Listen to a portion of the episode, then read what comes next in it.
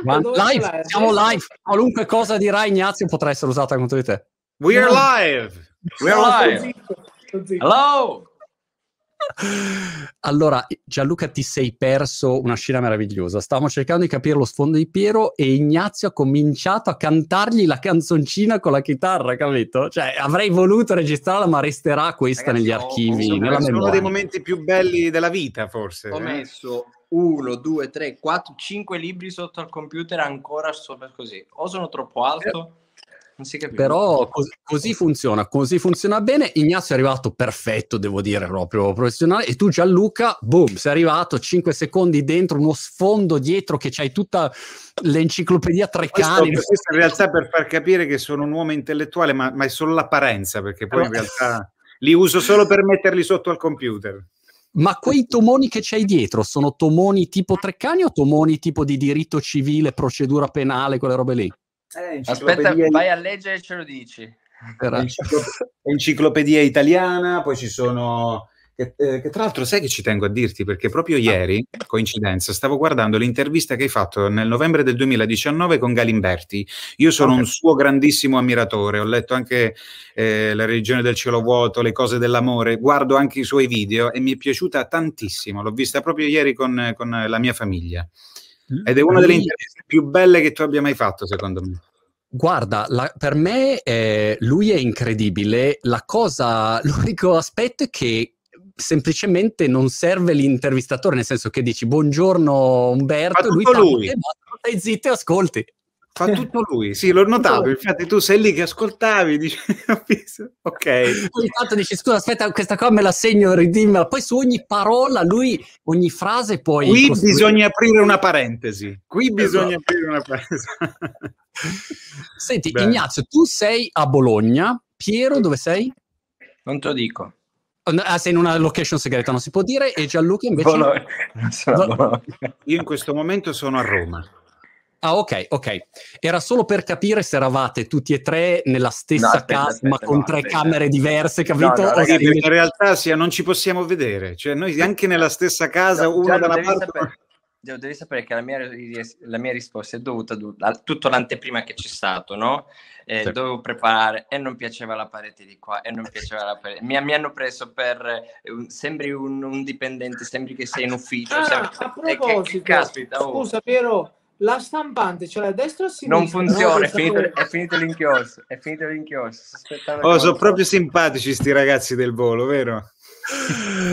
Siete Sì. grandi.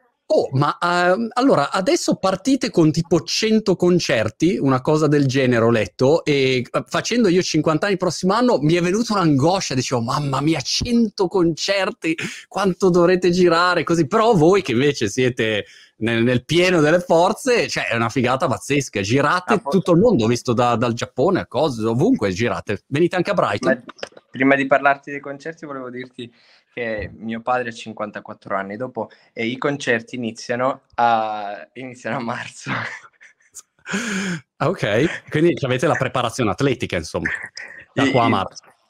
Sì, partirà a marzo da- dagli Stati Uniti, sono 110 concerti, stiamo ancora definendo tutto, tutto il calendario. Due mesi negli Stati Uniti, dopo ci spostiamo in Giappone, Italia. Italia faremo un po' di concerti, ci sarà la fase estiva, i concerti estivi, e dopo i Palasport.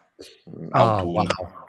Wow, Sì, wow, poi wow. noi siamo stati presenti anche, Ma- Marco, anche dei, in dei convegni, perché naturalmente eh, è stato un periodo difficile non solo per, per noi, ma come sappiamo anche per i lavoratori, soprattutto per loro che naturalmente si sono dovuti creare alcuni anche una nuova vita. Quindi questa è un'opportunità per tornare tra le braccia del pubblico, ma anche per tornare davvero a, a- a nutrirsi di quella che è la, la nostra passione più grande. Ecco, noi e tutta la crew i musicisti, quindi partiremo, siamo una grande famiglia, e quindi immagina fa- viaggiare il mondo in 30 tutti insieme è un'avventura meravigliosa. Wow, e fa- lo trovo eh, incredibile, ecco, per, per chi ha la possibilità di farlo, mi sembra un- un'esperienza pazzesca. Ma in Inghilterra venite? Eh, Ho detto Brighton, ma insomma mi va bene anche Londra. In Inghilterra abbiamo, abbiamo, avuto un periodo in cui siamo stati, abbiamo fatto una promozione massiccia, diciamo, anche al Jonathan Ross Show, eh, siamo wow. stati con Tom Cruise, c'era quella volta. C'è, stato un momento in cui in Inghilterra abbiamo provato ad entrare nel mercato inglese, solo che poi abbiamo dato priorità anche negli Stati Uniti, in Giappone, ci sono state delle volte in cui purtroppo abbiamo dovuto eh, in qualche modo organizzarci diversamente. Abbiamo cantato al Royal Albert Hall, abbiamo cantato al Palladium, abbiamo avuto modo anche di, di, di girare anche un po' nel, in Inghilterra, però dovremmo tornarci un po' più spesso. Io vi aspetto, a Brighton vi aspetto qua se passate. Scusa, Marco, io vengo di sicuro, vivi? insomma, con famiglia. Ma, ma eh, Marco, qua... sì. ma tu, tu, da quanto tempo vivi lì? Scusa. Nove anni. Sono qua da nove anni, sì. Eh, ho, ho otto e mezzo, nove anni, sì. Ok, eh. ma dall'Italia ti sei trasferito direttamente lì a Brighton? Allora, mia moglie è inglese e ah, okay. vivevamo, io sono di Milano originariamente, abbiamo vissuto a Roma un periodo e poi abbiamo detto cosa facciamo? Stiamo in Italia oppure andiamo in Inghilterra? E, ehm, voi, voi non siete sposati, giusto? No, no. no. No. Ecco, perché se no questa domanda ovviamente non avresti fatto, cioè se sei sposato, tua moglie ti dice andiamo in Inghilterra e tu dici va bene andiamo in Inghilterra, cioè non, non hai una... un sacrificio così grande diciamo, ti è andata bene. Insomma. Non è una democrazia, ecco, volevo dirti questo, cioè è una, semplicemente tu obbedisci a degli ordini e, e basta, a quel punto felicemente adesso sono in Inghilterra a nove anni che è Brighton un posto meraviglioso insomma, eh certo. è molto bello. bello. Um, aperto di mentalità, peraltro anche molto uh, musicale, ecco, ci sono un sacco di personaggi qua, c'è um, personaggi che insomma vedi per strada, non so, Nick Cave, e dici, ah, c'è, ma quello Nick Cave, c'è Nick Cave, però nessuno se lo fila, insomma è una roba molto, molto tranquilla. Sì, Il certo. vostro invece mercato, i vostri mercati principali ad oggi quali sono? Eh, oggi è America, Sud America, eh, parte dell'Europa, eh, Giappone. Anche, Giappone, la parte est, Russia, eh, non so, Ungheria, Bulgaria, Romania, Croazia. Eh, fortunatamente è un genere musicale che comunque ehm, eh, riesce a prendere più culture diverse, ecco, questa è la grande mm. fortuna. Mm. Eh, perché comunque è, è, un genere musicale unico eh, dove poche persone oggi eh, fanno. E noi abbiamo, abbiamo, avuto la fortuna di avere questo onore di poter far conoscere la nostra cultura, le nostre tradizioni e ad arrivare a più culture diverse. Questa è la cosa bella, è la cosa più interessante ecco, di, di fare questa vita, di conoscere il mondo davvero in, in, in ogni forma e in ogni, in ogni cosa. Questa avete siete stati incredibili, avete creato qualcosa davvero di, di, di pazzesco. La domanda eh. che, che, mi facevo era eh, se voi siete partiti già con un'idea di questo tipo, dicendo ok, andiamo a conquistare il mondo, eh, quindi partiamo global eh, internazionali, o se invece all'inizio siete partiti dicendo noi facciamo... no, Marco, musica, è successo... Facciamo è successo tutto all'improvviso perché noi ci siamo incro- incontrati 13 anni fa in un programma televisivo. Mm. Avevamo 14 anni, eh, loro due 14 anni e 15 anni, quindi non, ave- non, eravamo consapevoli di tutto ciò che stesse succedendo. Ehm, dall'Italia siamo andati subito negli Stati Uniti perché abbiamo firmato un contratto con una um, casa discografica americana, la Interscope Records. Ok. okay. Quindi paradossalmente, ma era la realtà, per l'Italia eravamo artisti stranieri internazionali che venivano in Italia, però noi in Italia non cantavamo. Dopo il programma televisivo ci siamo trasferiti in America ah. e non siamo più tornati in Italia. In Italia venivamo solo per le vacanze. Quindi trasferiti in America, incidiamo il primo album e iniziamo a, um, adesso io come bambini prodigio no? che cantavano Sole Mio era, andavamo come ospiti ad American Idol, Ellen Generis, The Tonight Show tutti questi programmi a cantare Sole Mio chiaramente co- con queste voci questi tre ragazzi italiani faceva un po' sai la gente rimaneva colpiva, un po' stupita certo. colpiva dopo abbiamo iniziato a vendere dischi America, Sud America, a girare ovunque, Nuova Zelanda, Australia, Singapore, tutti questi paesi nulla in Italia, non facevamo niente. Nel 2015, quindi noi lavoravamo, cioè, svolgevamo la nostra, la nostra attività con, con impegni estremamente, estremamente un, un, un calendario fitto di impegni. Nel 2015 decidiamo di partecipare al Festival di Sanremo. Mm. Perché ci siamo chiesti cosa perdiamo se, se, partecipiamo al Festival di Sanremo? Quando uno non ha nulla, non, se partecipa non ha niente da perdere, no? hai solo da guadagnare un po' di notorietà. Perché magari, giustamente, in Italia se canti il mondo, se canti O Sole Mio, è una cosa sentita e risentita, mentre in paesi come Sud America il mondo, perché noi facciamo sempre la versione spagnolo, Kira il mondo Kira, è come se fosse un inedito. Ok, o, o Sole Mio, tutti gli altri brani che trainavano l'album erano, erano come se fossero degli inediti. Ok, quindi per entrare nel mercato italiano, per partecipare al Festival di Sanremo, come ben sai, deve avere un inedito. Ed è nato grande amore. Quindi noi il prossimo anno ad aprile festeggiamo 13 anni di carriera, ma in realtà per l'Italia festeggiamo dal 2015. Ok, dopo noi sentivamo questo bisogno di fare qualcosa anche nel nostro paese, no? Perché una, la, la, cosa più bella per un artista è inutile nasconderla. Quando cammini per strada la gente non, non devi chiederti la fotografia, non devi pretendere la foto, però sai quello sguardo, quel sorriso che sanno chi sei, ti fanno i complimenti e questo, guarda, è la cosa più appagante, la cosa più bella che possa, che possa ehm, capitare.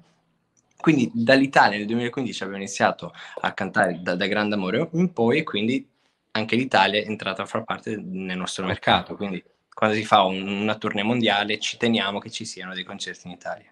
E qual è il paese? Mi ricordo ne parlavo con uh, Arturo Bracchetti un po' di, di tempo fa, Arturo saluto, persona incredibile, l'ho visto a Torino di recente, sono andato a casa sua e Arturo ha una casa costruita da lui che è tutta basata su un'illusione, visto che lui è un grande illusionista, trasformista, Geniale. anche la casa si trasforma, quindi i muri si muovono, una roba così.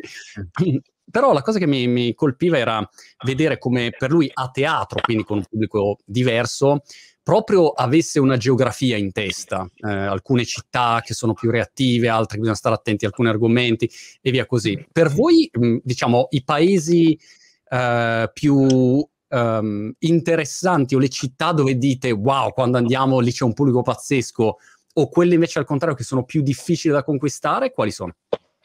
Beh, allora diciamo che poi premetto che noi alla fine seguiamo i passi di Luciano Pavarotti, di Andrea Bocelli e di tutti questi grandi esponenti del bel canto nel mondo, no? Quindi, però essendo la prima volta che dei giovani portano un po' questo tipo di musica anche le nuove generazioni, da una parte c'è quel pubblico che è affezionato al ricordo dei grandi artisti come Luciano Pavarotti, quindi si aspetta anche un certo tipo di repertorio, mentre il pubblico più giovane che si avvicina a una cosa nuova noi non, non, perdiamo mai la nostra personalità, però è vero anche che in ogni paese c'è un pubblico, un pubblico più mm. educato, un pubblico più caloroso, un pubblico più attento. Ad esempio il Giappone è un pubblico molto, estremamente attento, a volte talmente attento che vedi che sono con gli occhi chiusi perché ascoltano con attenzione ogni minima nota, ogni minima eh, canzone che è una cosa davvero incredibile, mentre il Sud America c'è proprio quella, come posso dire, quella dimostrazione d'amore eh, esagerato, proprio con urla, con, eh, quindi diciamo che anche lì in base si urlano dal, dalla, dall'inizio alla fine. Dice, ma, ma, ma, ascolti oppure non, non, si capisce che fai, però vabbè, è bello. E, e questa è la, la, cosa incredibile, che dovunque c'è un pubblico diverso. E, e questa è la bellezza anche di, di, scoprire davvero, come diceva prima Ignazio, tradizioni diverse, anche modi di, di di gestire appunto la gioia, perché il Sud America è, il, è, la, è il nostro sud, diciamo, della, mm. dell'Italia, ecco, quindi ehm, rispetto anche agli Stati Uniti. Ignazio, Però, hai un posto particolar- che trovi particolarmente complicato o un posto che trovi particolarmente che quando arrivi dici wow, è come essere a Wimbledon qua? L'Inghilterra. cioè, no, dai, oh, posso dire una cosa? A questa domanda risponderei il... Ma se me l'ha fatta a me, rispondo. No, no, no, no, no, no, faceva a te. No, sei sicuramente... Poi iniziano a litigare, te lo dico. No, eh. no, no. L'Europa l'Europa, perché magari in America, come a New York e a Los Angeles o a Nashville, qualsiasi parte dell'America, a parte Miami che è più Sud America, ok? C'è molta eh, presenza in Sud America, anche Los Angeles. In Sud America è così. Invece in Europa, in Germania hai un pubblico completamente diverso da quello che trovi magari uh, in Spagna. E quando fai un tour europeo, ogni giorno ti sposti da stato in stato. E ogni sera la parte più complicata per noi è capire lo humor del pubblico. Mm. Perché sai che gli americani sono così, i sudamericani certo. sono così, in Europa cambia ogni sera. E quindi per noi è come sai quando devi, devi fare il rodaggio, i primi 3-4 brani devi capire la reazione del pubblico. No, però è di risaputo che almeno per il nostro genere l'Inghilterra è stato sempre un mercato più difficile, ecco. Ah. Ah, e, sì, e quindi, quindi è stato sempre un po' più difficile rispetto ad altri paesi. Ok. Proprio devo rispondere Prima di, di arrivare alla, all'ultimo album um, e, e, diciamo anche a un tema morriconiano, ero curioso di sapere come vi preparate per un tour così. Io avrei le mille paranoie sulla voce, cose, stare in forma fisicamente, cioè è una, è una faticaccia incredibile far 100 tappe, eh, proprio girare, re, restare integri dall'inizio alla fine non è, non è semplice. Ecco, come vi preparate voi rispetto a un'avventura del genere? ma ognuno di noi si prepara in maniera diversa. Eh, ad esempio, io faccio sempre lezioni di canto, però perché sto, sto, percorrendo un percorso di studi particolare per la lirica, per l'opera, è una mia cosa personale. Quindi mm. questo mh, richiede tanto studio, due o tre volte alla settimana. Però prima di un tour ci si prepara con delle lezioni di canto innanzitutto, per preservare la voce, fare in modo che la voce non arrivi all'ultima data con, senza le corde vocali. Esatto. Anche perché calcola che le corde vocali no, eh, sono come degli elastici. Se tu li tieni fermi per tanto tempo, sono poco elastici. Invece se dai, metti una tensione ogni giorno, ogni giorno riesci con facilità a, a, ad usare la, la voce Mm. E dopo c'è anche la preparazione fisica, chiaramente curiamo molto, ma questo a prescindere da un tour mondiale che sia, cioè, noi ci teniamo tanto al, um, all'attività fisica, è, è, un nostro stile di vita, molto simile tra noi tre, cioè, seguiamo lo stesso personal trainer, la stessa alimentazione, ordiniamo tutti e tre la stessa cosa al ah. ristorante, in questo siamo molto simili. Ok, quindi anche molto metodici. Qual è il, l'entourage, il team che un gruppo come il vostro deve avere insieme a voi per fare un tour di questo livello, a parte le figure più ovvie, diciamo, organizzative, insomma, per quello che riguarda eh, tutta la parte organizzativa. Ci sono delle figure chiave che in questi anni avete individuato, ehm, che devono stare insieme a voi per darvi una mano, per, per essere sempre al meglio, insomma. Assolutamente. Beh, io penso che eh, poi dipende dal progetto, perché per esempio il decennale abbiamo fatto un decennale con tutte le canzoni che ci hanno rappresentato in questi dieci anni. E, e, e, lì abbiamo portato la band che è una cosa fondamentale.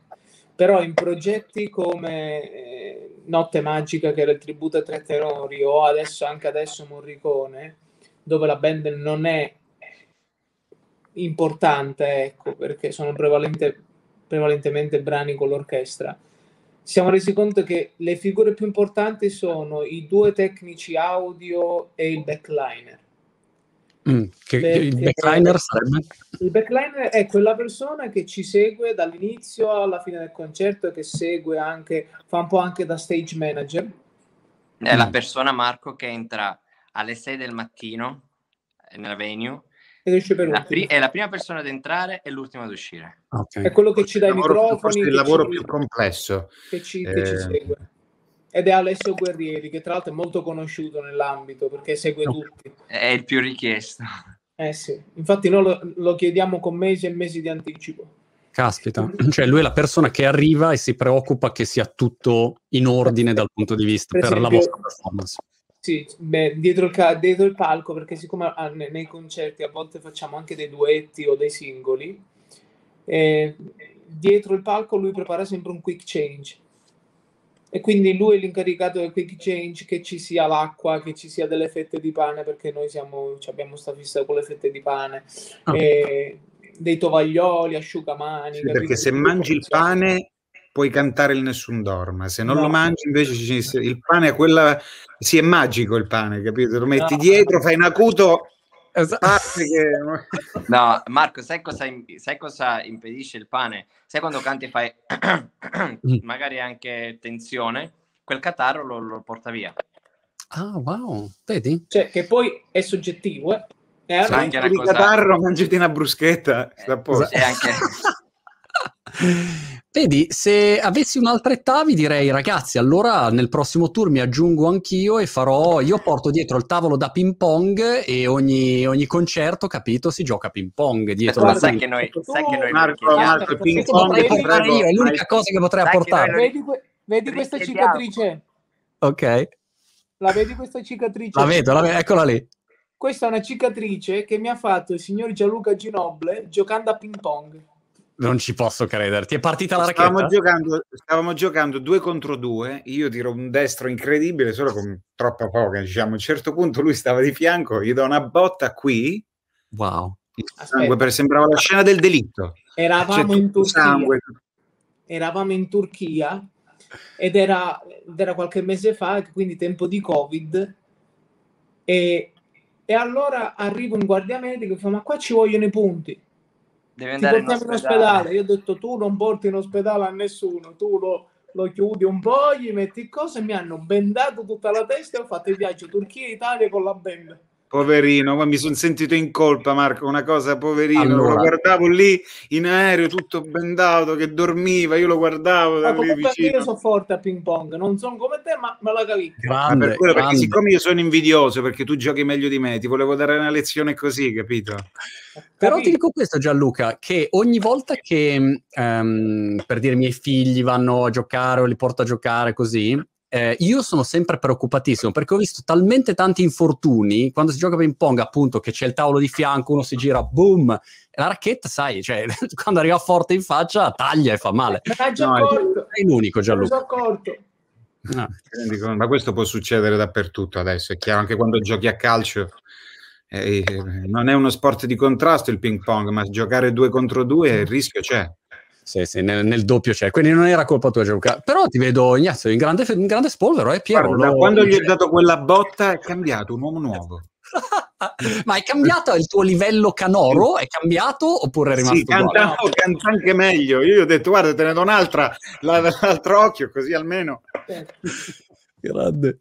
Ma e invece questo album... Um, ehm, con diciamo Morricone al centro, ecco, mettiamola, mettiamola così. Ehm, come è nato questo? È, è, durante il periodo di lockdown che è partito come progetto? Sì, è nato durante il periodo di lockdown, forse nel periodo più brutto in cui eravamo tutti chiusi in casa, ma naturalmente dovevamo darci da fare, no?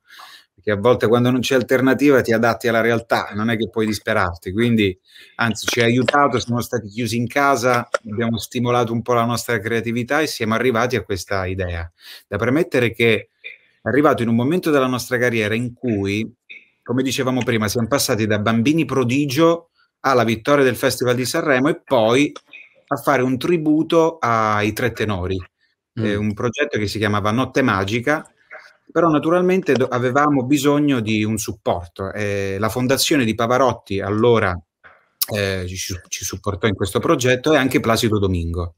Quindi seguendo, eh, e fu un grande successo. Quindi eh, abbiamo ragionato un po' alla stessa maniera. Facciamo un, un, altro tributo, però questa volta al più grande compositore di cinema del Novecento. Abbiamo pensato subito a Ennio Morricone e avevamo bisogno anche del supporto della famiglia. Quindi noi abbiamo contattato subito la famiglia che ha sposato subito l'idea e ci ha accompagnato in questo viaggio. Anche durante la scelta eh, dei brani abbiamo ascoltato tutte le colonne sonore, più di 500 opere, abbiamo visto i film, ci siamo immedesimati anche nel personaggio. Eh, da C'era una volta in America, C'era una volta nel West, Cinema Paradiso, è stato bellissimo entrare nel mondo di Ennio Morricone. Tra l'altro ci tengo anche a ricordare che nel 2011 abbiamo avuto modo di cantare mentre lui dirigeva la sinfonietta, quindi siamo stati sul palcoscenico con il maestro Ennio Morricone. Caspita. Il 4 novembre del, 2000, del 2011 cantavamo con il Morricone in Piazza del Popolo, il 5 novembre del 2021, dieci anni dopo, è uscito il volo Sings Morricone. Quindi ecco, Grazie. dieci anni dopo è successo tutto questo. Lui era un personaggio incredibile, ne avevo parlato con uh, uno dei figli ehm, credo qualche mese fa. Giovanni o Andrea? Guarda, io con i nomi sono pessimo, eh, adesso te lo recupero. Maestro, il maestro Andrea Morricone. Guarda, adesso te lo recupero. Però la cosa che mi aveva colpito era che diceva che eh, lui praticamente eh, non ha mai potuto um, suonare musica in casa da ragazzino perché questo disturbava Ennio Morricone, cioè il processo proprio creativo del padre, no? E quindi la musica non, non poteva mettere su un pezzo di, di, qualche tipo. E per cui è una, come dire, era proprio una dimensione, viveva in una sua eh, dimensione. Ma è questo sì. che accadeva, lui gli arrivava praticamente The Mission, dove c'è Robert De Niro, no? Il grande film. Eh, lui arrivava e il regista gli mostrava il montaggio definitivo, senza musica, naturalmente, solo dialogo. Eh, e lui guardava tutto il film, leggeva la sceneggiatura, da lì tornava a casa e tornava dal regista con l'opera completa. Okay. Lui aveva questa grande visione di dal silenzio creare grandi opere perché naturalmente lui aveva bisogno della sceneggiatura, aveva bisogno dei dettagli del progetto cinematografico ed era incredibile come dal nulla riusciva a dare un suono alle emozioni, perché poi si trattava di questo. No? E questa è la sua grande genialità. Ma infatti penso, appunto il genio viene da lì, riuscire a tirare fuori dal, dalle immagini con la musica le emozioni, cioè è, perché poi chi ha visto i film, chi ha visto Il buono, il brutto e il cattivo, chi ha visto Gab- Gabriele Sobo, The Mission, eh, chi ascolta quelle, quelle canzoni porta alla mente immagini. E quella è la grande genialità, immagini con le emozioni. E questa per Era me la, la chiave, la chiave, la, a chiave di volta. Era Marco Morricone e Roberto Prosseda, il um, pianista, eh, che aveva fatto appunto dei, dei brani mm, al pianoforte, quindi era una chiacchierata con loro. Vi faccio una domanda invece ehm, scollegata, che però eh, mi interessa ogni volta che c'è un gruppo, ho parlato anche con i Medusa o insomma con altri gruppi magari eh, che sono insieme da tanti anni, la gestione del, del, dei rapporti per restare insieme nel tempo per riuscire ad andare ehm, no, a sempre avere delle performance che funzionano. Lo dico perché appunto io da, da ex pongista giocavo il singolo perché ero pessimo a giocare un doppio, no? ero sempre in solitaria e quindi sono sempre affascinato invece da, da persone che riescono a, a, creare questo collante e poi andare avanti su un'avventura insieme. Ecco. Basta Avete... picchiarli. Basta... No, no, no, parte... Allora è chiaro che noi quando ci siamo incontrati non ci conoscevamo, siamo stati, eh, qualcuno, è stato um, qualcuno che ci ha messo insieme, no? Chiaramente la nostra è a tutti gli effetti una convivenza, è un matrimonio, quindi tutti abbiamo i nostri sbalzi d'umore, i nostri giorni eh, in cui si sta meglio, in cui si sta peggio, quindi la cosa più importante in, in qualsiasi rapporto è avere tolleranza, capire anche dall'altra parte cosa sta vivendo, non, non discutere per ogni cosa. Quando eravamo più giovani, più piccoli, non nascondiamo che magari, anche dovuto all'età, c'erano i dispetti, i capricci. Crescendo, fortunatamente si matura e questo in noi è avvenuto. Durante, abbiamo vissuto insieme tutta la parte, la fase adolescenziale, un po' anomala, no? Perché viaggiando, condividendo, condividendo le, stesse, le stesse esperienze. Prima c'era qualche momento di tensione tra noi, capitava, capitava spesso. Oggi, non lo so, io mm, non, non ricordo la nostra ultima discussione, mm. perché c'è, c'è maturità, c'è mm, la consapevolezza che è inutile discutere troviamo un punto di incontro, un compromesso eh, per, per, andare avanti. Chiaramente in, nel nostro gruppo si sono creati in qualche modo tre ruoli, ognuno ha il suo ruolo, eh, c'è chi si impegna più in una cosa, chi si impegna più, più in un'altra. L'ultima domanda che ci hanno fatto è chi è brutto, il buono e il cattivo. Siamo un po' tutti, siamo tutti un po' brutti, buoni e cattivi in base alle giornate. Però sono, sono felice di dirti che siamo tra di noi, tre ragazzi maturi e soprattutto c'è tanta intesa. Una e non è scontato, e no, non è scontato per tre, per tre sconosciuti. No, più che altro per tre leader, perché naturalmente nel tempo abbiamo cercato a... È, è chiaro che noi siamo tre solisti messi insieme eh, quando uno è piccolo si notano le varie sfaccettature, no? essere più istintivi, poco razionali, no? mostrare ogni parte di sé senza, senza no? denudarsi to- totalmente, senza il timore di essere nemmeno giudicati. Poi subentra la razionalità e naturalmente eh, tra di noi oggi andiamo d'accordo perché ci siamo imparati a conoscere. Non puoi pretendere di cambiare un'altra persona, quantomeno pensare che la pensi allo stesso modo. Quindi cambi il tuo atteggiamento per non urtare la sensibilità degli altri, naturalmente. Sì. Guarda Marco, Luca non c'è mai riuscito, però mm. eh, sì. no, no, Marco, devo dirti, devo dirti che mm, la, la, cosa importante in un rapporto, eh, noi in tre, è essere consapevoli quando si sbaglia e chiedere scusa. Mm. Chiedere scusa credo sia una forma eh, nobile di essere uomo. I like that. Su questo, eh, hai sentito il silenzio scendere? Questa è uscita bene. Questa è uscita bene, era che è stata... No, perché è la verità, è la verità. Perché nascondere, avere l'orgoglio di dire no, io non chiedo scusa, non scendo... Certo. No, se sbagli, se sei consapevole di aver sbagliato, devi chiedere scusa. No, poi una cosa fondamentale che abbiamo imparato in questi anni tutti e tre è, è la gratitudine. Mm la gratitudine è una cosa fondamentale, essere grati a qualcuno, a qualcosa, anche a se stessi, è molto importante. Ecco, si collega un po' con il discorso di Piero, riconoscere quello che si fa, riconoscere i propri sbagli, le proprie azioni giuste, riconoscere quello che gli altri fanno per te. E penso che è, è questo che ci ha fatto crescere tanto.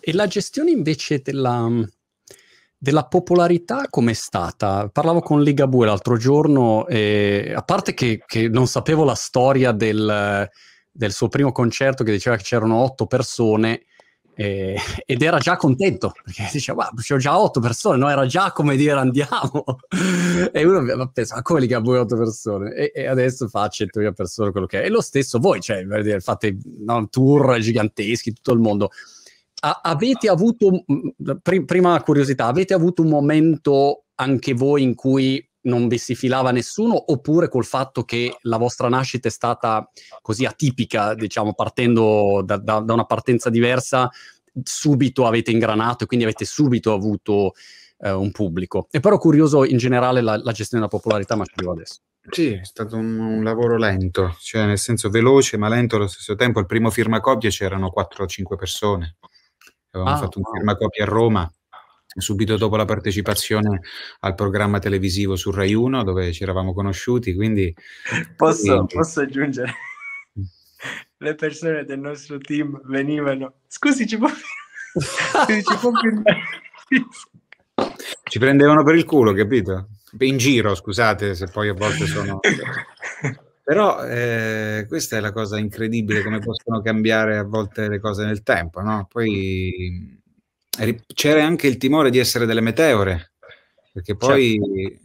anche se eravamo piccoli avevamo quella consapevolezza, ecco perché siamo sempre stati estremamente umili, che non ci siamo mai montati la testa, perché abbiamo avuto sempre, naturalmente, nostri, nostri, la nostra famiglia, noi eravamo minorenni, quindi dovevamo girare con, con i genitori o con un accompagnatore, per dire, no?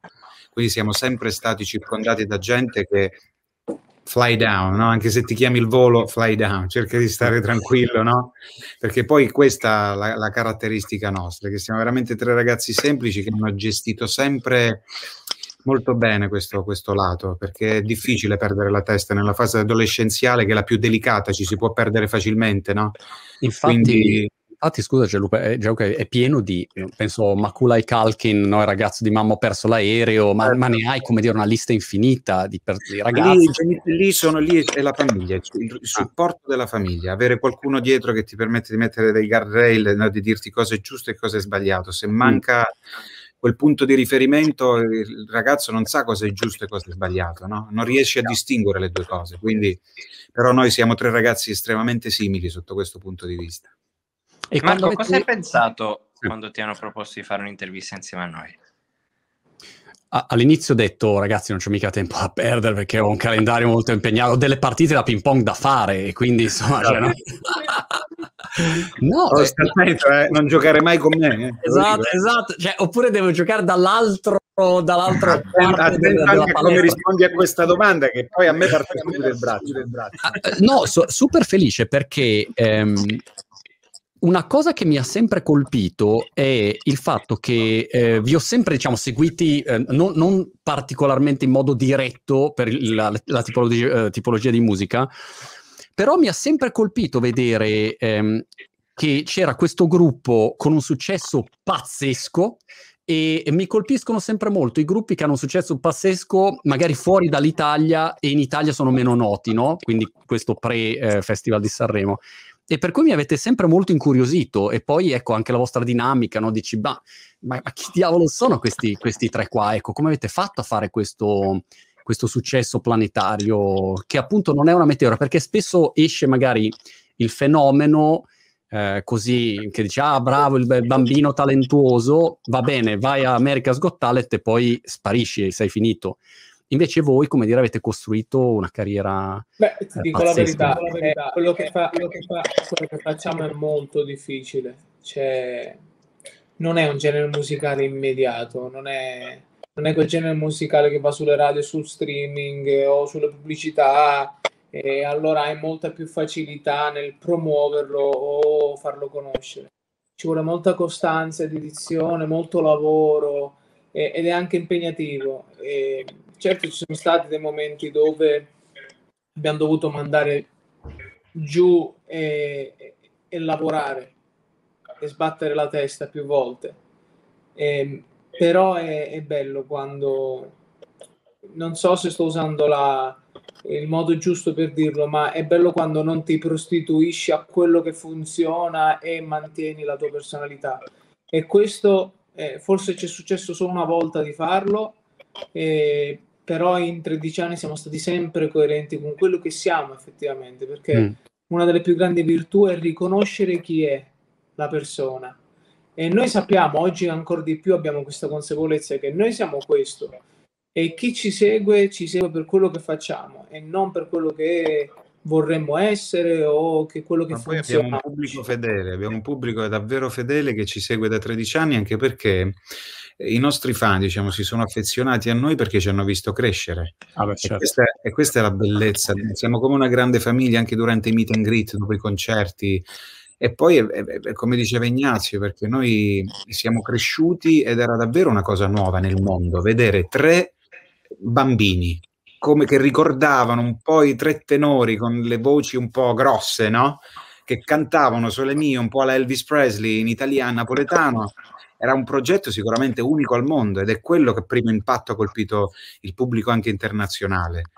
Poi è stato difficile mantenere, ma grazie alla gestione del nostro management, ma anche grazie a noi che in qualche modo con le idee siamo, andiamo d'accordo, ecco, portiamo avanti le idee. Abbiamo lavorato su progetti che poi ci hanno permesso di, di mantenere questo, questo, il, pub, il nostro pubblico negli anni. Ma esiste un vostro, diciamo, equivalente o chiamiamolo un competitor dove c'è magari una, una, un gruppo simile che chiaramente non può fare musica, um, no, cioè non può avere la, la, il requisito dell'italianità, però magari... C'è il divo, so... c'è il divo, il divo. Ah. Sono quattro, ormai sono, sono sui 40-45 anni, sono usciti nel 2004. Sono sui, non sono ragazzi giovani. Diciamo. Esatto, differentemente giovani. Sono usciti però nel 2004. Ah, eh, ah. Ebbero un grande successo. Non c'è un italiano, però cantano in italiano. È, è ah. la stessa cosa che succede, tu ci pensa, no? Che c'è anche Josh Groban, che è un altro esponente del bel canto, e che è famosissimo in America, in Canada, eh, ha cantato anche con Celine Dion, insomma, ci sono, ci sono dei, dei, cantanti che cantano il bel canto ancora, un grande successo negli Stati Uniti, canta in italiano. Cioè, paradossalmente, nel, in Italia succede questo: tutti vogliono fare gli americani, tutti certo. vogliono fare gli inglesi, tutti vogliono, quasi snobbano quelle che sono le tre. Nemo profeta in patria, no? Si dice che vuoi avere quello che non hai, non apprezzi ciò che hai, no? Eh, però succede paradossalmente anche fuori. Cantanti come Josh Groban o come il Divo vogliono cantare in italiano e questo è incredibile. Perché poi funziona molto, soprattutto negli Stati Uniti, che non è un genere che è ascoltato solo ed esclusivamente dagli italiani all'estero, ma mm. emoziona tutti. La stessa cosa come Morricone, è una musica universale. Ma secondo voi è, è Pavarotti quello che ha, diciamo, sdoganato nel mondo um, il genere o, o, come dire, ci sono stati altri protagonisti e altre dinamiche che di fatto hanno reso poi... Um, Beh, sicuramente i tre tenori eh, ah. hanno, hanno rotto le barriere dell'opera solo in teatro. Ok. Quindi sono stati i primi che sono riusciti a far uscire l'opera dal teatro e fare, e, e fare l'opera nelle grandi piazze. Quindi questo è grazie a loro. E Pavarotti invece, al, grazie al, al, Pavarotti International e subito dopo a seguire Bo, Andrea Bocelli, hanno, han, hanno, creato, cioè Bocelli si può dire che ha creato proprio un genere, il, il, ah. il crossover, ecco. Il pop lirico. Il pop lirico, mm. sì. Okay. Con te partirò è l'esempio perfetto del pop lirico che non è né opera e né pop, però racchiude un po' il nostro manager Michele Torpedine che l'ha gestito per circa quin- per 15 anni, ci ha raccontato che la cosa che colpiva era proprio la doppia voce, che è un mm. po' quello che abbiamo anche noi sotto quel punto di vista, perché essendo in tre, con tre vocalità diverse, chi canta in modo più leggero, chi ha una vocalità un po' più lirica, chi ha una vocalità più baritonale, quindi ricopriamo i vari range di estensione vocale che eh, insomma, e questa è la nostra fortuna anche. Ed è anche la vostra, la vostra forza. Avevo una curiosità. Come fate se mh, fate un tour a, mh, come dire, mantenere ogni sera il livello della performance fresco? Perché cioè, se io vengo al concerto 54, per me è la prima volta che vengo al concerto e mi aspetto che voi arriviate, siate wow, eccoci qua, e magari voi avete 50 concerti fatti dopo un po' di... Insomma, che palle, ecco. Chiaro, Marco. Come fate, diciamo, quali sono le dinamiche per far sì che ogni sera sia di nuovo, ok, game on, siete al vostro top e a livello che uno si deve aspettare? Allora, innanzitutto devi amare ciò che fai, a priori. La, mm, il primo concerto sarà sicuramente uguale al concerto numero 50, perché noi abbiamo, ehm, non abbiamo mai perso e speriamo di non perdere mai quella voglia di stupirci appena salite sul palco e incontrare il nostro pubblico. Ti confessiamo una cosa, noi non abbiamo mai avuto un copione da seguire durante un concerto. Sappiamo i brani che dobbiamo cantare, c'è una set list, ma per quanto riguarda i discorsi, il parlato, è tutto improvvisato. Tutto. Wow. Concerto per concerto. Quindi il, il, il, il, dialogo che facciamo, le gag, le cose, perché noi ci, noi ci divertiamo tanto sul palco. Facciamo ridere. Cioè, siamo, siamo, guarda, siamo tre cazzari sul palco. C'è un aneddoto bello. C'è un aneddoto bello durante il tour negli Stati Uniti, mi ricordo a un certo punto, eh, perché noi stuzzichiamo Ignazio, e Ignazio ah. stuzzica anche il pubblico. E a un certo punto Ignazio diceva: Why you drink? Perché poi ci si diverte perché io faccio quello lì che vuole parlare eh, l'inglese perfetto, no? con l'accento quasi americano. Loro mi prendono in giro. Ignazio invece fa il siciliano che parla inglese. Quindi impazziscono. Tu pensa, why you? Ti ricordi del caffè nella no, Perché si diceva c'era una perché dovevamo cantare Maria e no, niente, fa, ho fatto un solito dialogo e ho detto qui in America è tutto grande. Tu, cioè, no, dillo in inglese, dillo in inglese come lo dici in, in concerto. Here in America everything is big. Everything is big.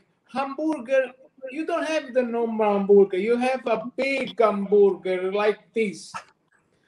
And then uh, coffee. We want to talk about coffee. You have a big coffee that seems to dive in a pool. The, co- the, pull in the cup, the pull in the cup. Espresso, in Italia si è espresso, allora loro ridono perché, capito? Già lui con questa... No? E quindi, per tornare eh, al, al, discorso di prima, Marco, la, la forza e la chiave è quella di non perdere mai quella adrenalina e il fatto di stupirsi ogni sera davanti a un pubblico, perché magari la sera prima hai cantato a Radio City 7.000 persone, l'indomani canti a Nashville per mille persone, po- mm. potrebbe anche capitare. Mai, come dicevi poco fa con, con Ligabue, anche se hai davanti otto persone, quelle persone sono uscite di casa per venire certo. ad ascoltare. E tu sei dall'altra assurdo, parte del mondo e stai cantando per loro. Per assurdo, l'ultimo concerto può essere anche più bello del primo, per chi lo vede. Perché comunque c'è il concerto rodato. Non so. Ah, chiaro. Certo. È, è così. Poi c'è un punto critico quando si fanno i tour lunghi. Per esempio, se fai 50 concerti di seguito, il, il più critico è il venticinquesimo, perché sei proprio a metà, almeno per mm. me. Che sei lì per dire ok, siamo a metà, ne manca un'altra metà. E, però poi cioè, è normale che si, ha, si ha degli up and down in tour, è così. È up and down. no, no, però è incredibile perché il nostro pubblico è trasversale, cioè abbiamo un pubblico incredibile, dalle bambine di, di 10 anni che vengono con mamma e nonna e quindi non, non sai mai cosa può, può accadere in, in, durante il concerto. Senti, um, parliamo degli imprevisti un attimo. Una volta ho visto un concerto dei Rolling Stone, un video di un concerto dei Rolling Stone, dove um, c'è Mick Jagger che canta e fa tutte le sue mozzette e Keith Richard lì che suona la chitarra. E ad un certo punto sale uno sul palco che corre verso Keith Richard e Keith Richard, mentre sta suonando la, la chitarra, se la toglie inizia a schitarrarlo mentre la security entra per portarlo via, questo che voleva andare verso Keith Richard. Nel dubbio, Keith Richard l'ha schitarrato, poi si è rimesso la chitarra e ha continuato a suonare. Ora, magari Keith era sotto effetti di sostanze, questo non è dato da sapersi. Però mi ha molto colpito, diciamo, la sua tranquillità nella gestione dell'imprevisto. Si vede che non era la prima volta che succedeva. Mi domando eh, cosa fate nel caso di imprevisto, che magari è va via la corrente e non c'è il microfono, va o sale uno sul palco, non so, ecco quali siano gli imprevisti. Che ah, ora che è mai accaduto? Sì. Eh, allora, considera, considera che durante un concerto a Budapest, al dodicesimo brano, non è andata via la corrente, non è andata via tutto, ma è andata via la mia voce. Ah, wow. S- sono rimasto Così. senza voce al dodicesimo brano, sì. E quindi dici, e ne facciamo 25, 26, quindi era proprio a metà concerto. E sospendiamo il concerto per 20 minuti. E faccio, chiamo subito il mio messo di canto nel panico. Ho preso una cosa, mi è tornata sulla voce e quindi abbiamo portato a casa il concerto però panico. Quindi sospendi ah. il concerto per 20 minuti. No, però diciamo che poi la fortuna è che siamo in tre, quindi eventualmente pro- è successo anche Ignazio che ha perso. No, ma è successo anche a te, Gello, quando hai preso col ventilatore dietro al palco. Sì, ma poi infatti questa, questa è la grande fortuna. Ignazio, mi ricordo in Venezuela, per, prima del concerto, non aveva proprio voce e non, non, ha potuto cantare, che da una parte è anche meglio, poi dall'altra scherzo. No, ma io avevo paura a svegliarmi la mattina perché io mi stavo male, sentivo che stavo male. Ah. Avevo paura a svegliarmi e parlare.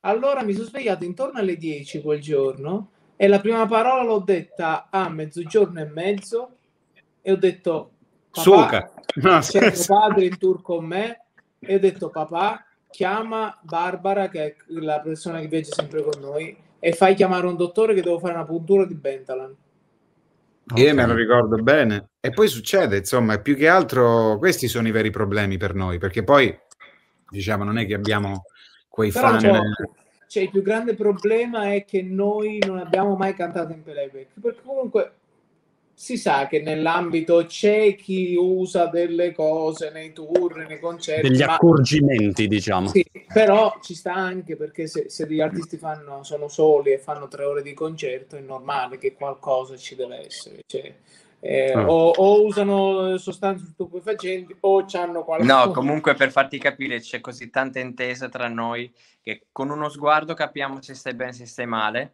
E, ah. e con lo stesso sguardo ci guardiamo con il, il, terzo che rimane lì, dice ok, la parte che dovrebbe far lui la fai te, dopo la, ci scambiamo sì, basta parti. uno sguardo, basta. Comunque okay. la parte più bella, Marco, è stato in, ehm, in, Svizzera durante il tour europeo. Al terzo brano dovevamo cantare eh, Tu le visage dell'amore, un brano in francese, sai quello di Charles Aznavour. Toi, pare de mille, n'entre je ne sais jamais qui tu es. Inizia a cantare Ignazio, va Gianluca, dopo inizio a cantare io. Toi, tu le visage de l'amour, tu le visage de l'amour, tu le visage de l'amour. Scordo le parole, sai proprio il blackout. Blackout. Loro Tre minuti abbiamo ripetuto solo il titolo. No, perché loro hanno iniziato a ridere, ho detto cantate voi. Hanno scordato tutte le parole, abbiamo cantato tutti e tre come dei cretini. Tu le visage dell'amour. Tutte... Il bello è che la gente rideva. La gente rideva, guarda questo, è venuto a vedere questi tre qua. Piero dimentica le parole, poi toccava a Gianluca, Gianluca dimentica le parole, cosa fa? Non è che inventa, mi dice Ignazio sul palco. Canta, invece la parte tua canti tu, scusami, cioè, non è che queste sono le cose che succedono. Il però è che eh, nel live poi se, se, anche ci sono errori, uno può pensare che state improvvisando, che la state girando così, che cioè, è giocabile ecco, da quel punto di vista. Eh, ma noi ci divertiamo no, guarda, io ma, ma ci divertiamo un sacco. Cioè, per esempio, io sono quello che a me piace no. più improvvisare. Ok. Cioè, sono una mina vagante io, cioè, tutto. Invece Piero deve rimanere sui binari. E allora quando io vado fuori c'è Piero che mi guarda così e mi fa così. Ma la cosa bella è che lui non si rende conto che lui fa così a me, però il pubblico lo vede che me lo fa. Non certo. che... Ci sono delle cose che sono successe in 13 anni che verranno esilaranti proprio. Abbiamo anche litigato sul ci palco. sul palco. No, no abbiamo, abbiamo, anche litigato sul palco. No, dai, devi sapere male. Non è possibile. Sì, il signorino, quello che è accanto con la maglia e le stelle bianche, mm. è un Juventino sfegatato, ok? Ah. Quindi lui, se, to- se, tocchi la Juve, è come toccare boh, la, cosa, la, sua cosa più preziosa. Okay. No. Anche a Taormina, durante una finale Champions League Juve-Bayern Monaco, la Juve perdette 4-0. Era Juve-Real Madrid. Real Madrid. E abbiamo perso 4-1. Con un gol non, non ricordiamo magari Piero il risultato.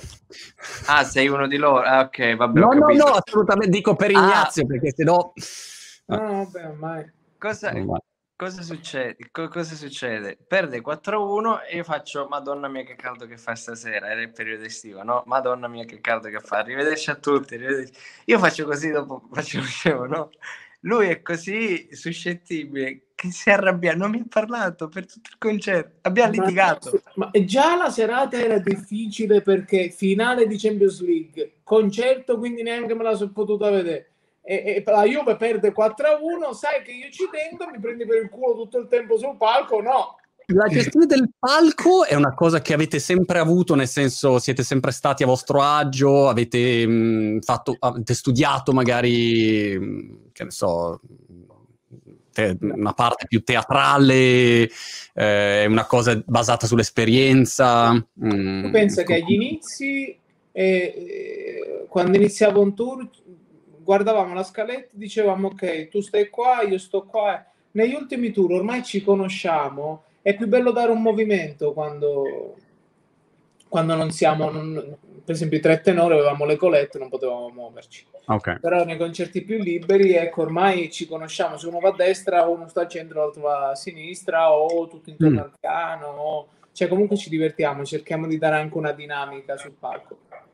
Beh, chiaramente c'è, c'è, un direttore artistico, c'è tutto de, dei professionisti dietro la, durante la preparazione. Adesso, ieri siamo stati tutto il giorno in riunione per programmare e definire la produzione per il tour americano, eh, mm.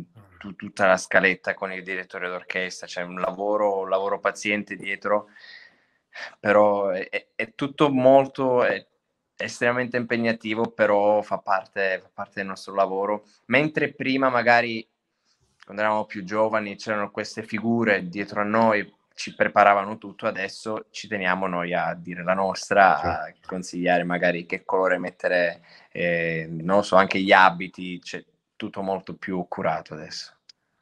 Quali sono i personaggi più pazzeschi che avete conosciuto in questi anni? Perché prima citavate eh, Tom Cruise al Jonathan Ross, um, ricordo le persone che non conoscono magari gli show in Inghilterra, Jonathan Ross e Graham Norton sono i due show più, più grossi, come dire, non so, non, non, c'è un equivalente in Italia forse, come dire Fiorello se facesse se facesse uno Sì, show... Jimmy Fallon, dai, Jimmy Fallon, Jimmy Fallon. Jay Lino.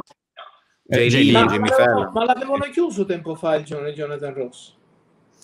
Sì, aveva cambiato, se non sbaglio, canale, mentre invece Graham Norton è sempre, è sempre su. E la cosa pazzesca, peraltro, di, ad esempio, di Graham Norton è che vai lì e sullo stesso divano c'è Tom Cruise, Lady Gaga e, e altri quattro così, con Ed Sheeran che canta, e ognuno sta lì in silenzio a aspettare che venga. No, Marco, guarda, per rispondere alla tua domanda, è il periodo forse più strano della nostra vita, l'abbiamo vissuto nel 2010-2011. Quando Mm. ci siamo in- incontrati, poco fa ti, ti raccontavo che da questo programma televisivo siamo andati subito in America a firmare questo contratto con la Interscope. Il presidente Jimmy Iovine, che conosci bene, fondatore di, del Beats, che adesso è venduto a Apple, ehm, hai, visto il, hai visto Ribelli su Netflix? Dr. Dre e, e, Al- e allora, non l'ho visto, ma ho seguito lui, le orecchie più fini di- del- della, della musica, insomma, come l'aveva definito Esatto, esatto. Guarda, Per- ti consiglio di guardarlo, è un capolavoro quel documentario. Ehm, quindi Jimmy Iovine, sai, lui di origini anche italiane, ci prende sotto braccio, sai, come tre, non so, tre, tre nipoti, non, non so dirti, quindi ci invitava alle feste organizzate a casa sua, ok. ok? Però chi c'era a casa sua? 14 anni, 14 anni e 15 anni, da due, due ragazzi siciliani e un ragazzo abruzzese. Ci trovavamo a casa di Jimmy Iovine con Lady Gaga, Leonardo DiCaprio, Britney Spears, Black Eyed Peas, Puff Daddy, Quincy Jones, Beyoncé, tutti questi, scusa, scusa Beyoncé, avevo Beyoncé, 14 tutti anni, que- 14 quindi- anni. Eh, Beyoncé quindi con lui- il vestito blu tutto scollato, io volevo morire. Cosa No. succede? Che noi arrivavamo a casa di Jimmy Iovine, arrivavamo a casa di Jimmy Iovine e Jimmy Iovine ci dava il benvenuto davanti a tutti, quindi tutti ci aspettavano My Italian Friends, entravamo e cantavamo, ok? Ma la cosa più difficile era tornare a casa e non raccontarlo ai nostri amici, se no ci piavano per matti. Certo, certo. Non potevamo raccontare queste cose a quei tempi. Io non lo raccontavo, lo dicevo solo alla mia, alla mia famiglia. Pazzesco. Quindi tu ti ricordi il the World eh, per Haiti, 25 anni dopo il We Are the World rivisitato, fatto da Quincy Jones e Lionel Rich, in cui ci sono da Barbara Streisand a Lady Gaga, Pink, Pink. tutti loro. Noi eravamo là in mezzo, con J- Justin Bieber, con tutti loro, Miley Cyrus, tut- tutta questa gente. E il problema è oggi magari lo raccontiamo, si parla tranquillamente, dopo tanti anni, ma i primi giorni era follia pura per noi. La cosa bella è che poi voi ehm, non avete nessun tipo di, di competizione rispetto a, a dei personaggi così, perché è proprio un'altra tipologia, un altro genere, altre Altro competenze. campionato, certo. Eh, e Ma quindi questo è bellissimo perché non si crea se no magari una, no, una, una- una percezione di competizione. E avete tenuto dei legami con qualcuno di, di questi personaggi o negli anni? Certo, certo. Siamo, siamo sempre in contatto, siamo sempre in contatto con loro alla fine si, si rimane, si rimane in buonissimi rapporti, chi più, chi meno. Certo. Però tu devi sapere che a Los Angeles c'è un posto in cui vanno tutti. È, è- come il- la green room del Festival di Sanremo, in cui ci sono tutti gli artisti. La green room del- di Los Angeles, di Hollywood, è un ristorante che si chiama Il Pastaio. Ah. Se tu vuoi invitare i più grandi artisti, da Justin Bieber all'ex presidente della California, eh, Schwarzenegger, tu vai al pastaio, parli con il cameriere del pastaio, che è il signor Nino, e lui ti porta tutti gli artisti ai concerti. È incredibile. È, infatti, guarda, è una realtà, è una realtà incredibile. Chiudiamo su una mia curiosità personale. Voi guardate film, serie televisive? Piero mi ha fatto venire la curiosità perché ha detto... Allora, io parto io. Io ne ho viste due, eh, ne sto vedendo due in questo momento che mi piacciono tantissimo. Uno è Ted Lasso su Apple TV, eh, che è bellissima. È, è forse una delle più belle che abbia mai visto, Ted Lasso. E l'altra invece è Succession su HBO, che invece è molto più di business, eh, ispirata alla storia di Murdoch. Però Ted Lasso è, è delicatissimo, devo dire che mi ha molto colpito. E queste due chicche volevo darvele perché stavo parla? in solite. Di cosa parla? Ted Lasso è la storia di questo allenatore che va a allena- allenare una squadra di calcio inglese e lui non ha mai allenato il calcio.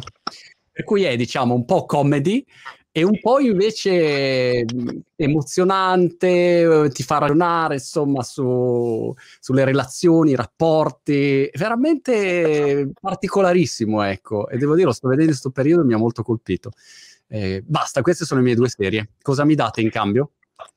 Ma serie che stiamo guardando o le nostre preferite? O oh, qualcosa che su- dici allora, assolutamente, o film o serie che bisogna vedere. Io ti consiglio. Sì. Ehm, vabbè, il codice da un miliardo di dollari è un capolavoro, secondo me. Miniserie, quattro episodi, semplicissimo. In pratica wow, sono i fondatori di Google Earth, ok? Che dopo eh, si chiamava in un modo, dopo arriva Google e io lo, se lo fa su, ok? Quindi vanno in causa questi due ed è okay. bellissimo. E poi ti, ti, consiglio Ribelli, la serie di Dr. Dre con okay. uh, Jimmy Iovine. E in più eh, un altro documentario si chiama This is Pop, pop come genere okay. musicale, This is Pop, eh, in cui sono sette episodi, ogni episodio parla di, di, di, storie completamente diverse, ma la seconda, il secondo episodio, parla di come nasce l'autotune. Fighissimo con T-Pain, l'intervista tutta a T-Pain, è bellissimo, fidati. Bello, bello. This is pop. This is pop. E Gianluca, vale anche libri se vuoi suggerire libri da leggere, te- serie o film? Ah, beh, eh, guarda, eh, di libri ultimamente ho letto Daniel Goleman, che mi mm. piace molto, Goleman, eh, l'intelligenza emotiva. Eh, è un bel mattoncino, però è molto molto bello. E okay. poi di, di serie TV, non so, ti piacciono a te i supereroi? Allora, beh, insomma, da, vado spazio da Marvel a... Ah, the, guardi? No, certo, certo. The Boys, l'hai mai visto? Su Amazon Prime, The Boys. Non l'ho Beh. mai visto, ma è uno di quelli che ho sempre detto, mm, The Boys, The Boys. È bellissimo. Ok, fantastico. Piacerà, sono certo. E Ignazio invece, hai suggerimenti? Beh, allora io suggerirei Titanic e... No, scherzo. Questa sarebbe stata una chicca. No, allora... Il checco Zalone, che no. ovviamente merita, capolavoro. No, no, no, a parte cioè, è uno di quei film che rivedrei mille volte come se fosse la prima, però non, cioè, se dovessi consigliare un film, anche più giovani, eh, sicuramente direi di vedere The Truman Show, perché per me è spettacolare. Ah, certo. Cioè, è, è, proprio è un film che è uscito fine anni 80 primi 90 se non sbaglio no 90 sì primi 90 sì primi 90. ed è così attuale che no. chi l'ha scritto chi l'ha, è, è, un, è stato un genio strepitoso Jim Carrey, ecco, peraltro devo dire che fino a quel momento lui faceva le robe tipo Ace Ventura, un po' le, le cagate, invece sì. quello fu un film che invece sì. l'ha, l'ha, dimostrato anche come, come grande attore. Pazzesco, mi è piaciuto un sacco. E poi non, cioè, non che sia la migliore che abbia visto, però ultimamente ho visto Alice in the Wonderland. Ok. Su no, no, no, Alice in Borderland. Borderland, scusami. L'ho vista anch'io, è una brutta colpa di Squid Game, non lo ascoltate. Sì, ah, no, ok. Ma, detto, ma io infatti ho detto non è la migliore, è una delle ultime che ho visto. Grandi. E poi, Molto anche bene. se sembra eh. banale, sempre su Amazon Prime ho visto The Mentalist. The Mentalist. È in pratica questo... Eh, è questa, quest'uomo che gli muore la famiglia. Lui è un, come un, un veggente, diciamo, un, ah, ok. sensitivo. E in pratica fa, entra a far parte della polizia perché questo serial killer John Russo gli ammazza la famiglia. Sì, sì. E, e, dura sette stagioni e in pratica eh, è una serie dentro la serie, cioè in tutte le sette stagioni deve riuscire a prendere sto John Russo, rosso. E ah. poi ogni puntata ci sono i vari casi che deve risolvere ed è bello. Bene. Fai Grande. prima guardare Titanic, Marco. Pa- diciamo, parto da Titanic, grazie, e poi vado sugli altri. Su Amazon c'è anche Nine Perfect Strangers, tra parentesi, che... Ma c'è anche solo, solo, con Morgan Freeman, con... Eh... Uh, Morgan Freeman, strepitoso lui. Editelo solo. Lo... Ma, allora, io guarda, appena mi hai detto Morgan e mi avevi già convinto. Vai, hai guardato vai. Dune? No, Dune, non l'ho guardato. Merita? Sì. Ah, ok. Eccolo qua. Sono... sono... Ah, ok, Solos. La verità è che ormai ce n'hai talmente tante di soluzioni, cioè Apple TV, Amazon Prime, Netflix, HBO, cioè eh, si è moltiplicata enormemente la, l'offerta e immagino anche per, per, degli artisti, e poi vi, vi lascio andare che, che stiamo sforando, eh, però anche per, per degli artisti come voi ci sono molte opportunità interessanti, magari appunto di fare documentari, film, produzioni, perché c'è Infatti sempre... Ci stiamo lavorando, ci stiamo lavorando ah. e non diciamo altro, però sicuramente okay. la prossima volta che ci sentiremo magari avrai questa notizia. Immagino, io so già cos'è, è un film sul ping pong, immagino. Eh, Ovvio, è, sì, sì, sì, è, un thriller, horror con sangue. Esatto. Con un tizio che uccide con una racchettata. Che sono io. Esatto. Sono io naturalmente lì, il, il serial killer. Fantastico. Cari, siete strepitosi. Piero, Ignazio e Gianluca, grazie davvero per, per, questa chiacchierata. In bocca al lupo per tutto, in bocca al lupo per, per il nuovo album, per il, il tour del, del, 2022. Spero veramente di incrociarvi da qualche parte del mondo. Di sicuro ci, ci becchiamo. Sì, sì dai, sarai io il nostro ospite in qualche concerto.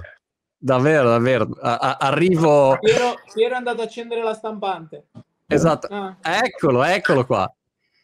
Ah, vedi, ecco la copertina mi sfugge. La copertina è una chicca clamorosa eh, no, per intenditori. Vai a vedere il video dell'estasi dell'oro. Okay. L'abbiamo, girato, l'abbiamo girato in Sardegna, uh, si chiamano le pis- pis- piscines, e, e, in pratica sembra il deserto. L'abbiamo girato in pellicola. Ah, wow. wow. Eh, no, fallo vedere, poi facci sapere.